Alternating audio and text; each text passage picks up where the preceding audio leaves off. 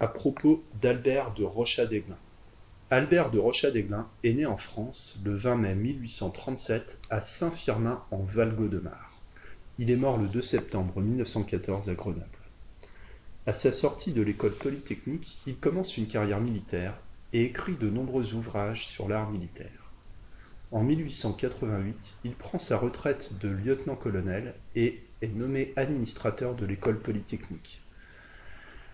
C'est dans les laboratoires de cette école qu'il fait de nombreuses expériences pour explorer le fonctionnement de l'esprit humain et les énergies qui émanent du corps. Qualifiateur de sciences occultes, ses recherches scientifiques lui valent un jour les remontrances d'un général inspecteur de l'école polytechnique.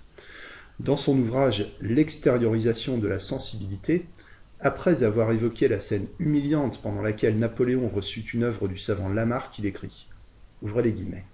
Une scène à peu près semblable me fut faite par un général inspecteur m'engageant à donner ma démission parce qu'il ne pouvait tolérer qu'on s'occupât de sciences occultes dans une école militaire.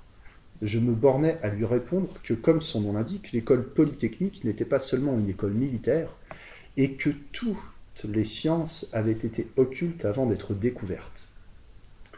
Mais dès ce moment, je dus abandonner les expériences que j'avais instituées dans l'un des laboratoires de physique de l'établissement, dans le but de définir la force psychique par les réactions réciproques qui peuvent s'exercer entre elles et les autres forces connues. Fermez les guillemets.